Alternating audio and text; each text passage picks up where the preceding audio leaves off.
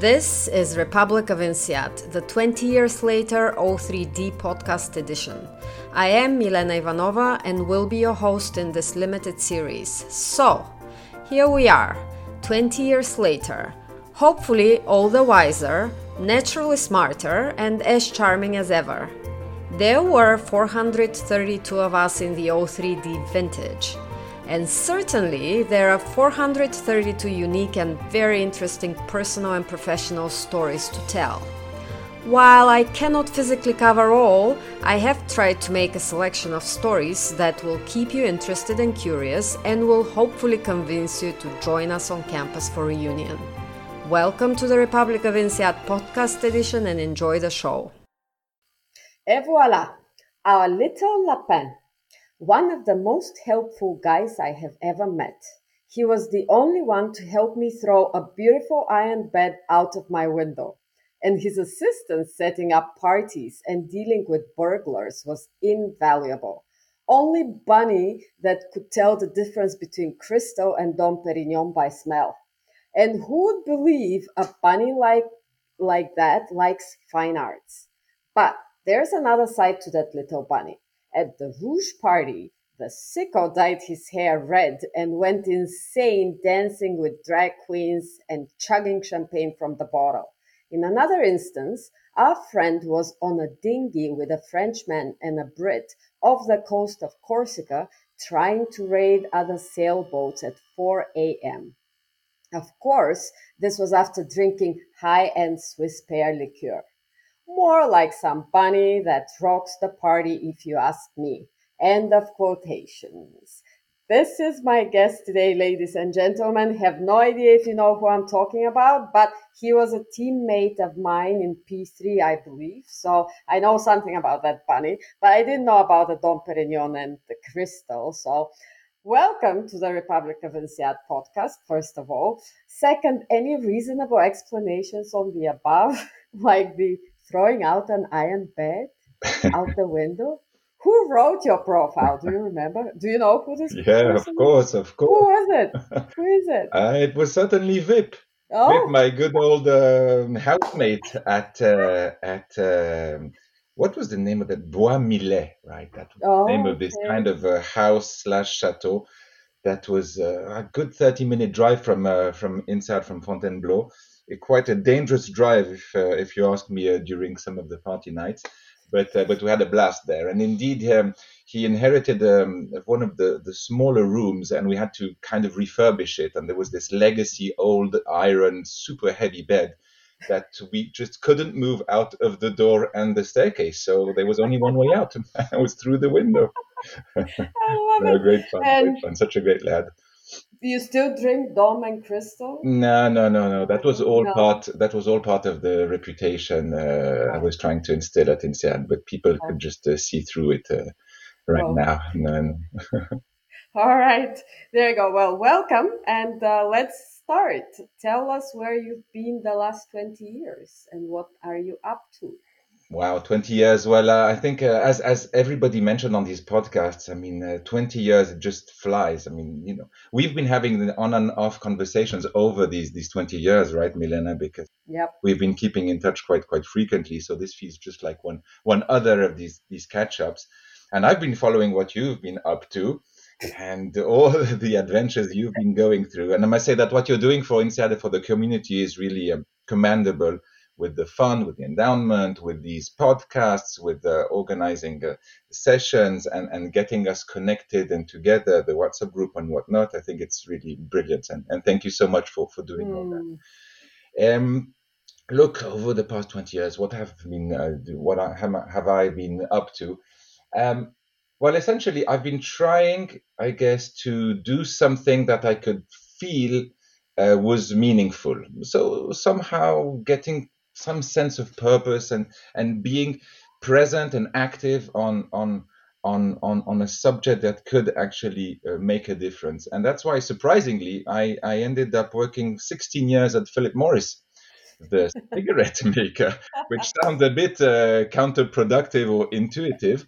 And if you ask me uh, today it still feels so.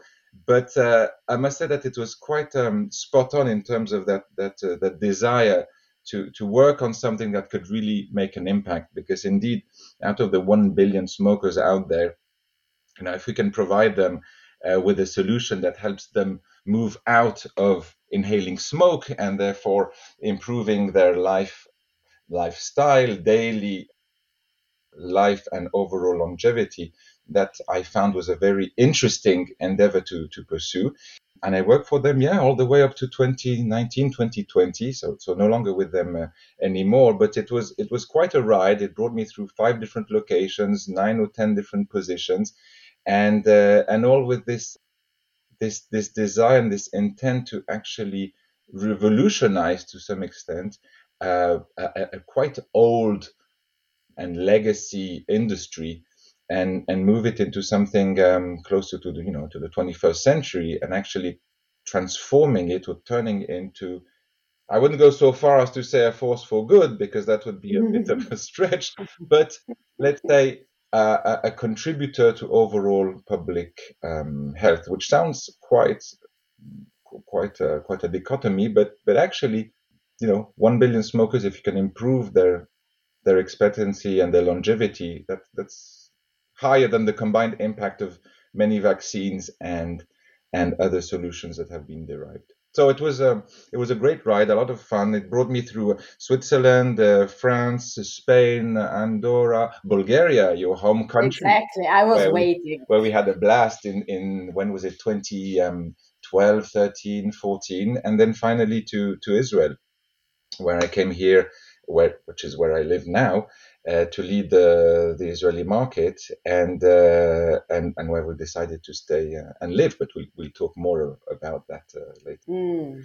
Then I had a stint at startups working for a company that was developing, uh, that is developing a novel um, alternate biodegradable and water soluble uh, plastic. So to solve the problems of marine and ocean plastic pollutions. So a very hot topic, very much in uh, in need, quite complex uh, to realize indeed, but a great experience and a lot of uh, lot of learnings there. And uh, then I decided to combine this this experience from VC to that I got through the through the startup uh, experience, but also through my work at Philip Morris when I was interacting with the with the startups themselves, the corporate aspect, and putting that all together to to join uh, the world of VC, which is what I'm doing now, and help corporates actually create and manage a portfolio of, of, startups or growth companies here in Israel to equip them with the technologies and innovations that they need for their strategic purposes, their growth, their operating um, uh, hurdles, or, or the likes. So quite exciting, and and and indeed putting together a bit of all the experience I've accumulated over these these 20 years. And family wise? And family wise, I've been quite active too. Well, actually, my wife has been uh, more so with her four kids, uh, born a bit uh, in, in all of the different locations where we've been living. So in Switzerland, in, in Spain, in Bulgaria. And uh, yeah, the youngest is 10, the oldest is 18, started the army here in Israel. Uh, she signed up for uh, two years and eight months. So quite a, quite a new adventure for, for the whole family too, but very proud of all of them and, um, and doing great here. All right. mm-hmm. So how? So you said you moved to Israel 2018 or 2014. 14. Mid, okay. okay. So yeah. it's yeah. almost 10 years now. Yeah, it's like a so, good uh, nine years. Mm. Yeah. So let's let's talk a little bit Israel because you have now you've gotten involved with the startup scene and you came as an expert, but now you're a local. You've taken the citizenship. So a bit of an outsider becoming an insider. Mm-hmm. So how do you see how how why did you decide to actually stay there? Yeah, that's that, that's a good question. That's that's the question. Well, I guess before that, I could say that we've always, uh, when I say we, is, is with my wife and a bit with the kids to some extent, but we've always wanted to to be kept on our feet, to put ourselves in challenging situations, uh, facing new unknowns uh, over time, um, probably uh, in order to avoid complacency and and comfort um, of just having a very well organized life. And there's nothing wrong about that. It's just you know, maybe that was not for us at that stage in time. Maybe it will become in the future, but for the time not.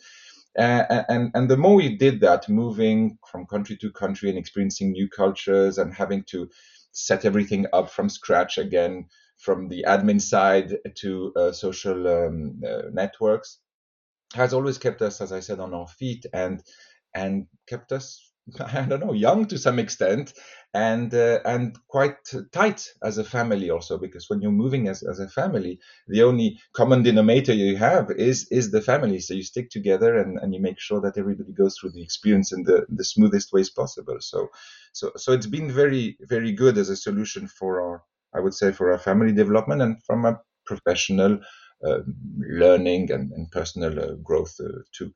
So so Israel has had always been a bit of a yeah something about I don't know if you could call it a dream of inspiration, but something that I was we were very keen in, in experiencing, but not as a as tourists, which is something we have been doing quite quite often, but really living there. And and I had put my my hand up, let's say, at Philip Morris, and you know, when there's an op- a good opening there, I'd, I'd like to be considered for the position, and that indeed happened. So super happy to arrive in 2014. But it's true, we arrived with this mindset of expat. Okay, look, we're coming, it's for work, we'll settle, we'll see how it goes. And, you know, keep a, we, we'll keep our options uh, open. Uh, and and we'll figure it out.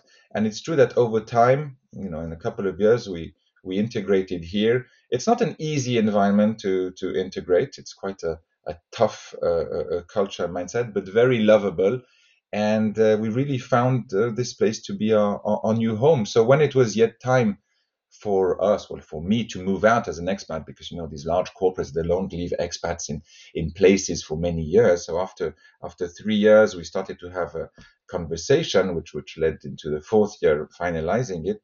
And the more the company was offering uh, new locations, the more we, we felt it was just not the right thing to do and the right thing to do was to stay here, to, to, to live in Israel, to become Israelis, to, to develop our kids here in this country. And that led actually to a natural, uh, very smooth and, um, and, and, uh, and in good, uh, good terms separations from, from Philip Morris. And that's how we decided finally in 19, 1920, yeah, to, um, to, to fully immigrate into Israel, get the, get our passports and, and become really Israeli citizens. All right. And now your daughter, as you said, is in the army. So that's like, that's it. so now, so yeah, I mean, now the objective is to get the, you know, the kids uh, fully localized, I would say, uh, because this is, you know, their, their home country now. We, you know, we're keeping ties to Switzerland. We have our, our, our, our mothers there, my wife's mother, my mother-in-law and mine.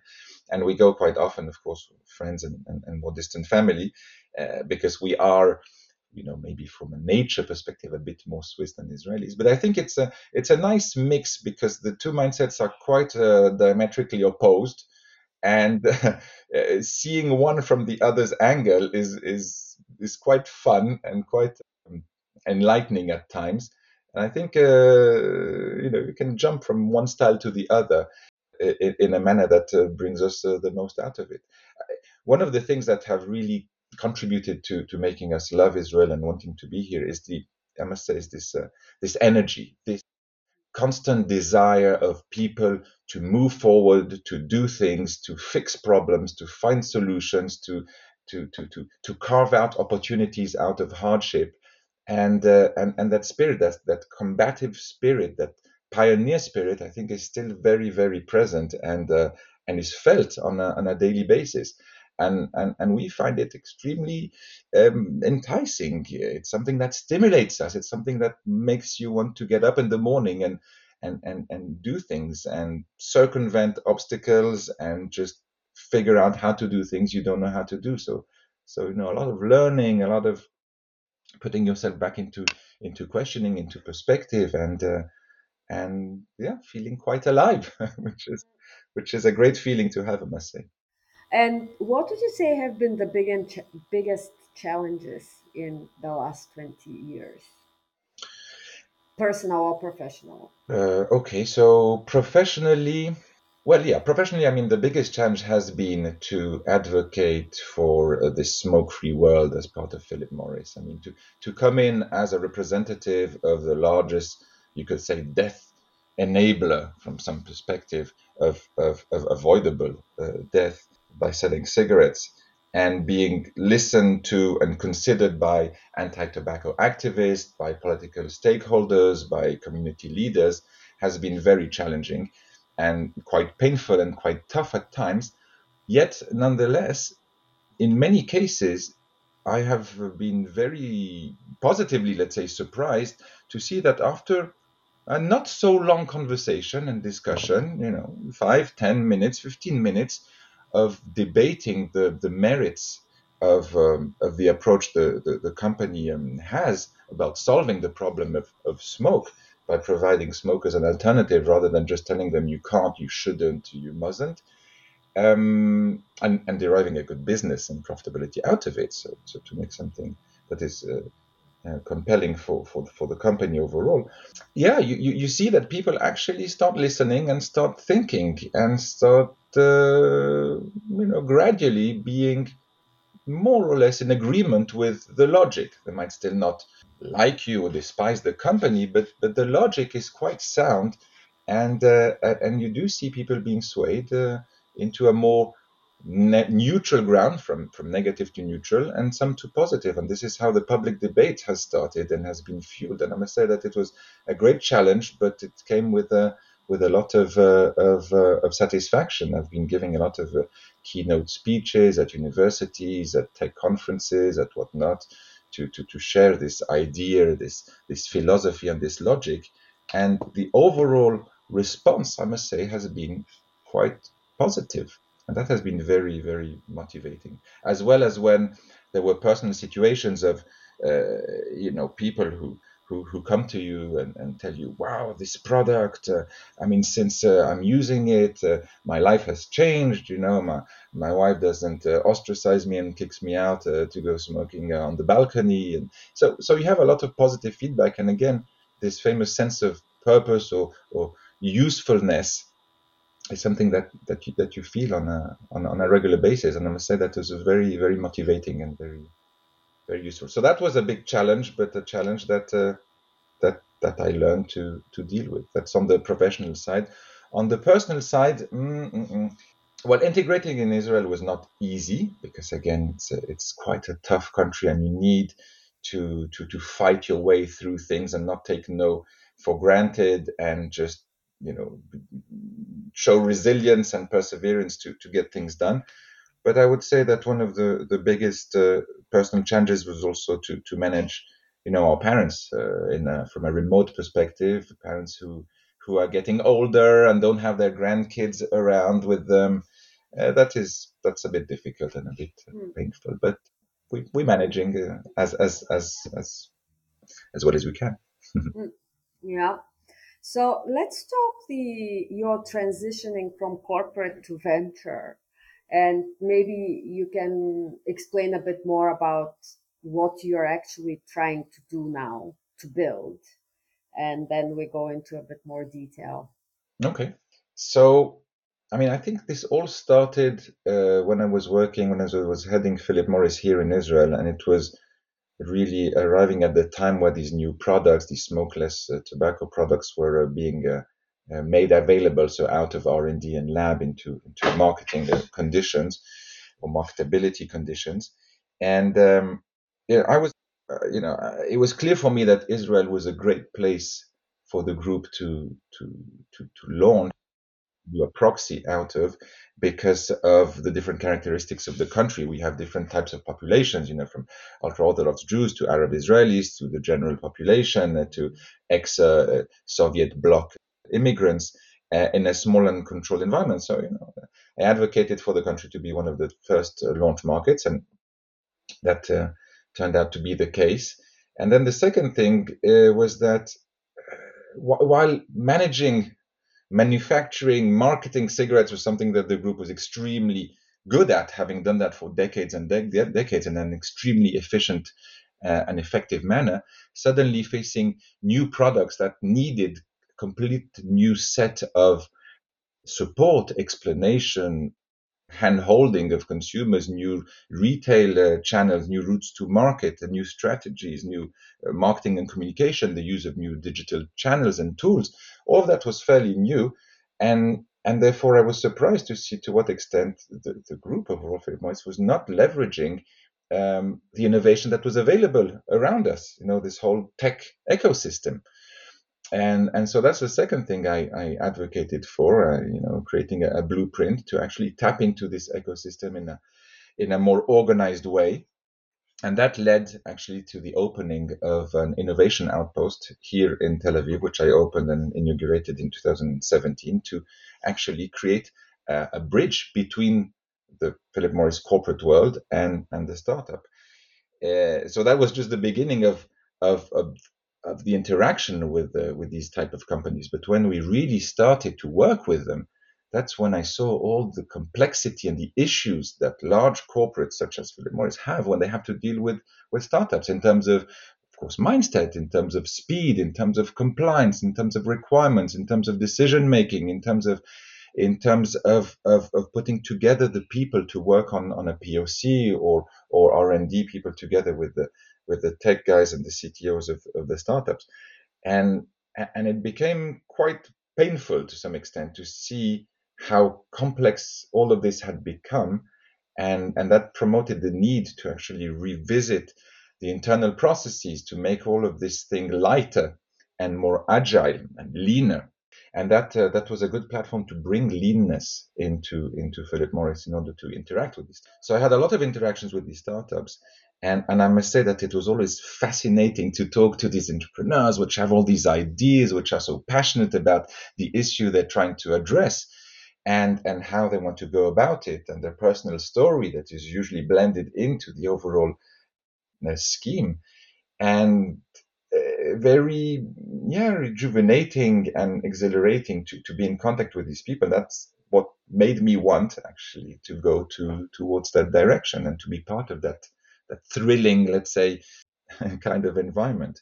And that's why after Philip Morris, I I had a stint at startup, as at the startup that I mentioned pre- previously, the, the water soluble biodegradable uh, plastic, and that was a that was a it was a great experience. Uh, I was brought in as uh, as the CEO of the company, and and uh, and I discovered what working for a startup, a small startup, it was uh, let's say post seed, but yeah, mid-sized seed and uh, and and and all the complexity um, that it had to do. There, there was a lot of uh, stereotypes that I thought, um, you know, I would be uh, witnessing at startups, and eventually things weren't exactly the way I were I were expecting them to be. I, I found it to be uh, way more complex uh, than than than than than I thought. I guess I naively thought, and uh, and and and actually quite quite um, mm, cynical to some extent. Uh, and, and and that's why um, overall I, I understood uh, what it takes to to be um, to be an entrepreneur and to be part of a startup and to manage it. And and it turned out that it was not really my thing. So it was a great experience, but it didn't really hit my DNA in the way I I, I thought it would. And but I leveraged the experience to then move on to VC, which was going to be at the intersection between the financing on the one on the one side, the technology on the other, and putting that together, leveraging my experience from corporate. Because what I'm doing at at Catalyst Investments is actually offering, selling, setting up a, a platform in the form of a venture capital fund for corporates that want to create a portfolio of startups um, in Israel, of Israeli innovation. So I create a dedicated fund, like an externalized um, CVC, if you will, for the corporate to invest in Israel without having to go through all the pain and and and suffering of the of the of the deal by deal uh, and and deal flow um, uh, figuring out and, and, and making. So it's kind of a turnkey solution that enables them to to invest in a slightly remote manner, but according to uh, the, the verticals that are of interest to them and according to the investment strategy that we define together.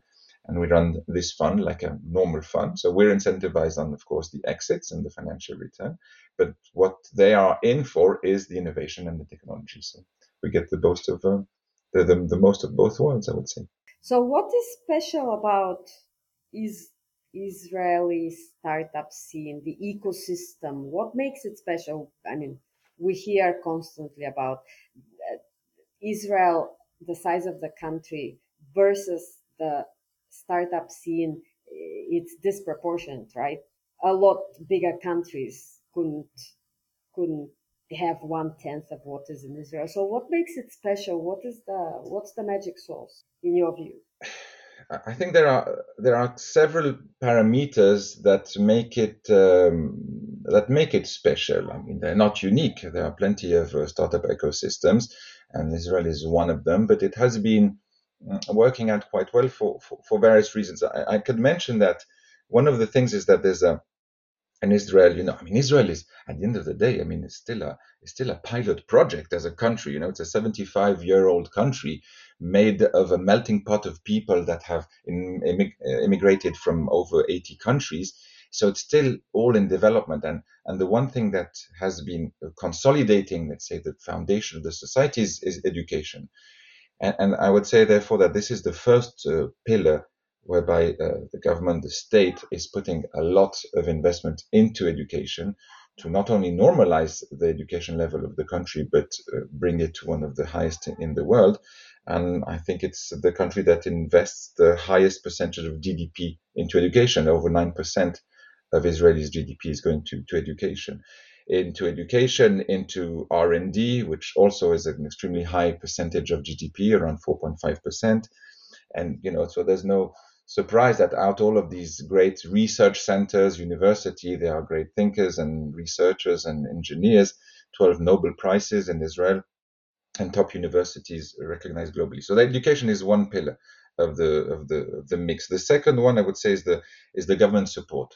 A lot of institutional money going into R&D, into incubators, into startups from the Israeli Innovation Authority that is really fueling and funding not only with money but also with with support and with uh, networking capabilities, the entrepreneurs and their um, and their ventures.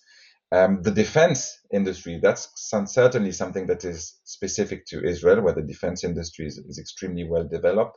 A lot of the technologies that are made available uh, through the startup ecosystem are actually originate from the military and, and defense industry out of a out of a need for constantly finding new ways to anticipate, uh, avoid, divert uh, threats of neighboring countries or, or within the country. Um, again, there are very uh, impressive tracks, training and, and talent management tracks for, for soldiers, which come out of, of their military service um, and usually go to the tech sector and, and found their, their startups there. The tech sector extremely developed essentially it was born more out of a a B2B kind of approach. But over the past 10 years, 12 years, it has branched out a lot into B2C. So you have now really verticals that are covering quite a wide spectrum of, of types of, uh, of business models and you know strongholds of course in cybersecurity but also in digital health in automotive in uh, smart cities in iot in climate tech sustainability, food tech, fintech are very big also here. And I think it all has to do with the fact that Israel is a country that doesn't have natural resources. So that its only resources in the middle of this desertic uh, uh, area has been its uh, its its brain power and knowledge and um, and talent, and that's how what it has been leveraging. Of course, access to financing. Um, Israel has a great access uh, to financing from VC uh, internationally. There's around 380 VCs present in Israel, providing funding, plus, uh, plus as I said, government support and, and international institutional support. And to, to, to, to close this, let's say, magic final touch or, reci- or ingredient in the recipe of, of that success, I think it has to do with what we were discussing previously, which is this kind of culture. The Israeli culture, which is a mix of Jewish culture based on a lot of questioning and interrogation about how the world works and the Bible and God and place of, of human beings uh, on this planet and the philosophical aspect of all of that. So a lot of constant questioning, but uh, also this desire to constantly improve, find solutions, uh, break down walls, uh, uh, make things happen in general is something that is driving these entrepreneurs and the Israelis in general, but these entrepreneurs uh, forward at a great pace. And the resilience and the perseverance in the face of the, the geopolitical situation or simply the, the toughness of the daily life because it's not easy uh, on, on a daily basis despite the great weather and the food and, and, and the fun and the social and whatnot. I mean it's still quite a tough environment. The cost of living is extremely high. Uh, salaries are not that great. So you know it's tough to make a living. And, and that's also something that is provoking or, or prompting many people you know when they come out of university or out of the military to say look what what should I do? Should I take a, a nine to five type of job that is you know poorly paid, or just you know invest two, three, four years into trying something out? And if it works, great, you know, uh, bingo. And if not, okay, do something else. So a lot of people are indeed going into the entrepreneur um, ship um, uh, field to, to, to try it out. And they have this baggage, they have this this mindset, this perseverance, this this drive forward, this chutzpah, and, and they go for it. And out of the mass, you have now more than 90 unicorns out of Israel, which is the highest number for a single country in the world, highest number of startups per capita, and um, and, and investments. So I guess it's a bit of a mix of all of that, and that that's what makes it extremely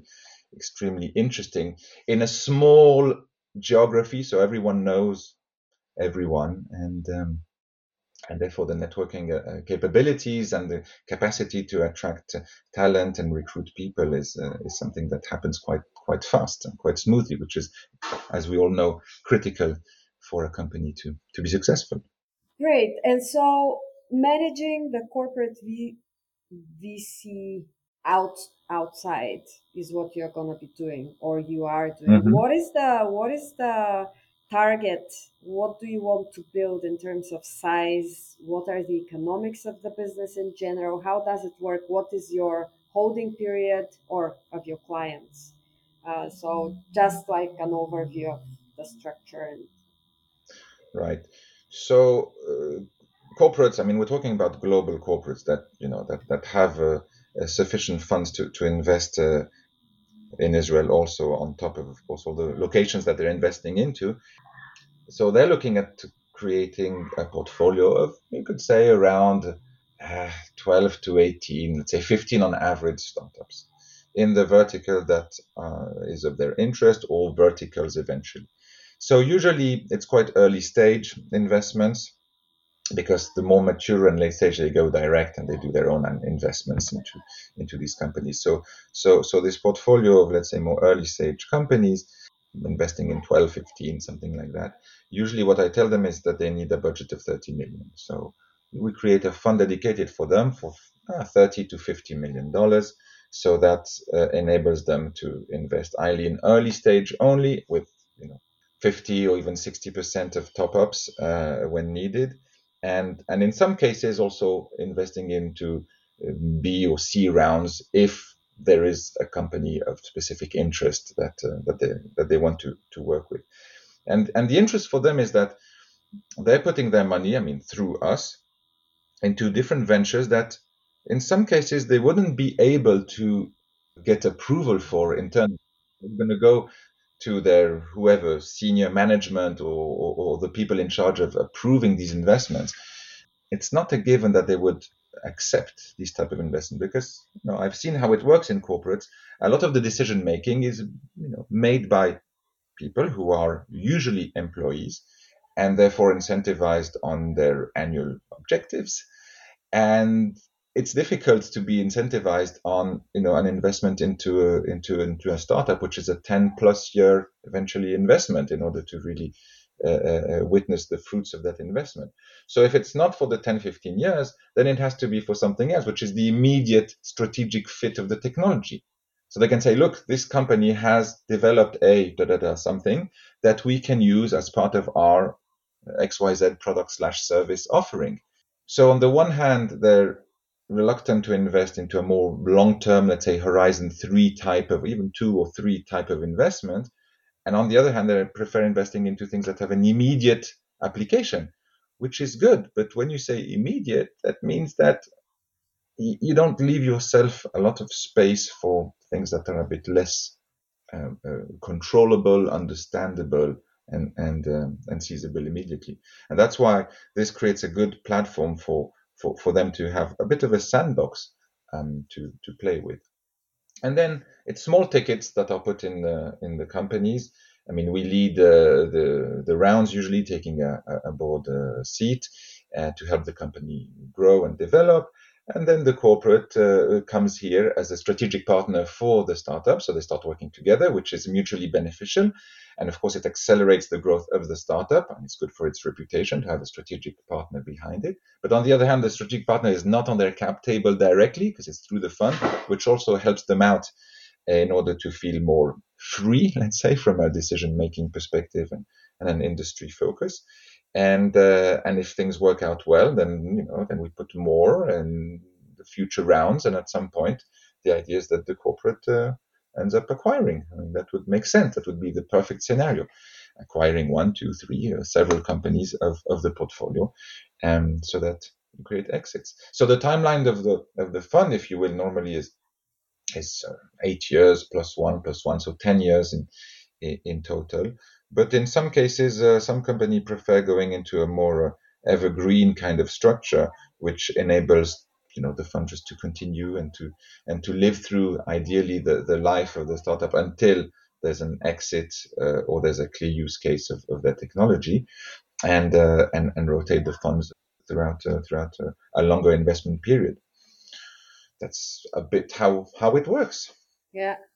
And you're looking at how many of these Look, if we can, uh, ideally three, four would be a good uh, a good start. So up to a hundred million. Yeah, yeah, like yeah. That. that. creates a, a size that is uh, good enough to to manage, and of course it has to be a um, based on an exclusivity type of framework because you don't want to have corporates that are competitors having their own fund. We couldn't manage, of course, competing yeah. funds in competing verticals or competing industries.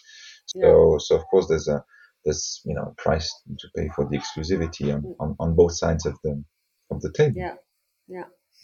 Super. Well, good luck with that. Fingers crossed. Much better, to be honest, than the smoking bit. Okay. I'm a former smoker. You still smoke? I remember you were no, smoking. No, no, no, no, no.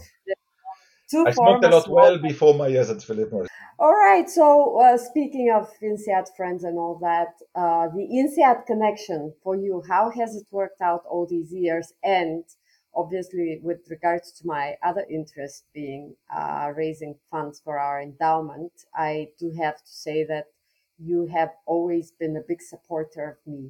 So very regular, and thank you for that. Uh, eight out of 20 years, you've been chipping in and um, you are a green pin holder so thank you for that. But tell me what are the INSEAD connections and then how you think about INSEAD um, how you think about giving and uh, giving back to INSEAD in particular? Well you know, INSEAD is, is so intimately linked to most of the things that have happened to me that uh, it's only but natural to, to, to, to it's not only about giving back, but to, to be connected and to participate and to and to be active about it. You know, if I think about this, uh, coming here to to, to Israel, uh, which was this type of dream, and now uh, has become our new reality, is thanks to Philip Morris, and Philip Morris is thanks to INSEAD. So, you know, there's there's a lot of what we're living today that is really due to to to that uh, the possibilities and the opportunities that the school has has given me. So I don't see INSEAD as just a, a place where we learn things or or we developed a great network and, and friendships. It's really a, a, foundation step in in what has happened to um, to me and my family over the past uh, 20 years. Um, what can I say? I've been very connected in general with the with the community in the different countries where uh, I was living. Um, here in Israel, there's a great group of alumni uh, coming up with uh, initiatives on a regular basis. Uh, and and I'm happy to be part of these initiatives. There's a new initiative now that I'm going to be part of the working group uh, for uh, promoting woman uh, leadership, women in leadership in leadership position, inside the alumni women in leadership position here in Israel. So that's going to be a very interesting new endeavor. And there's been a lot of events organized also by uh, Ziv Carmon. Remember Ziv, who was our marketing Oh, yeah. director? Uh, as an Israeli, he's very active on promoting uh, Israel vis-a-vis uh, INSEAD, has been uh, bringing here uh, numerous delegations of GMBAs or, or, or students, and we have participating, uh, maybe hosting one of their events soon. And um, yeah, and every time Ilian was was here, there were events and one-on-ones and discussions of how could we help INSEAD more from the Israeli perspective? How could INSEAD, INSEAD leverage Israel more? Very interesting discussions that led to, to several initiatives. So I think that's very important to be just to be part of of what's going on and helping in any way and giving. Look, giving uh, giving is the easiest thing uh, possible. I guess the, the the most important thing is to try to give on a regular basis. So I've tried, uh, maybe not every year, but uh, in general. Um, and of course, the larger the donations, uh, the better, right? But it's probably more important to give on a regular basis than to do a one-time big one. Yeah, I don't know what you think true. about it. I think over over time it proves a more solid and meaningful uh, connection and and and, and, follow up with the with the school. So that's Fully how I, agree. that's how I see it.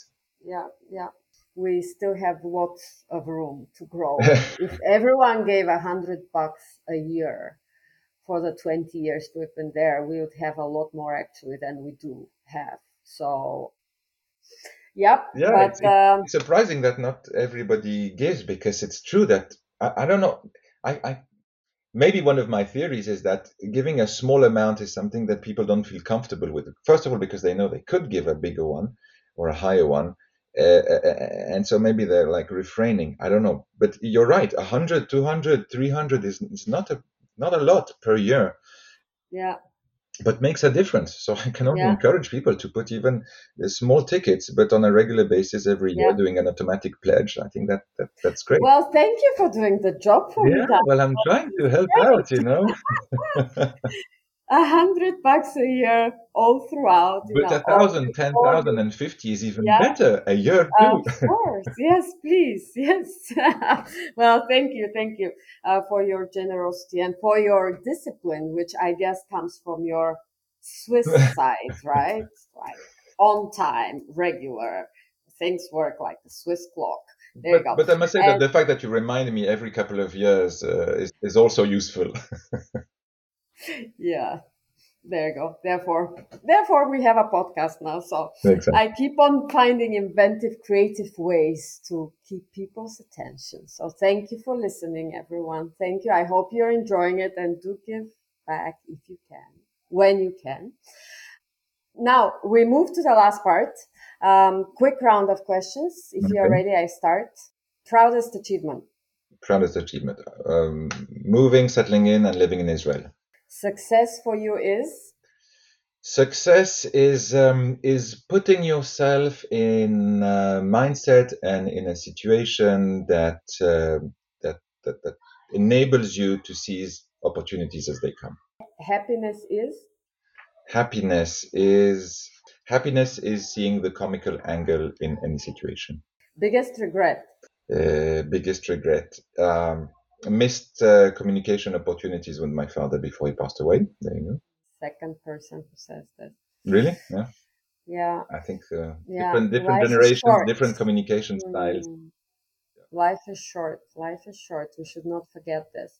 What keeps you awake at night? I guess it's figuring out how to help my kids confront this everly more complex world they're going to be living in and having to to thrive in because I must say that it looks quite tough out there compared to when you know uh, we probably graduated from high school or even university or even INSEAD. But maybe it's just you know just the, the, the, the way things evolve it just always looks more difficult than what we know has happened. But yeah it's some some of the aspects of our current society in general are a bit a bit worrisome but there's also a lot of positive um, expectations out there so it's a balance Wish you had known or someone had told you. Uh, something that I was told a while ago, but I wish I had been told that more firmly earlier is simply um, if you can choose between being kind or being right, choose kind. I like that. If you had to do it all over again, what would you change? Um, I think I would have studied something different at university because I studied business economics, which at the end of the day you all learn at INSEAD. So might as well do something different and then top it up with with uh, with an MBA. Hmm. Yeah, that's smart. All these engineers we had, right? Yeah, yeah. They were Engineering, or or even why not something completely I don't know something different. Retirement, ever or never? I guess retirement as a specific moment in time where suddenly you say, and now I'm retired and therefore I'm stopping this, that, that, this certainly never.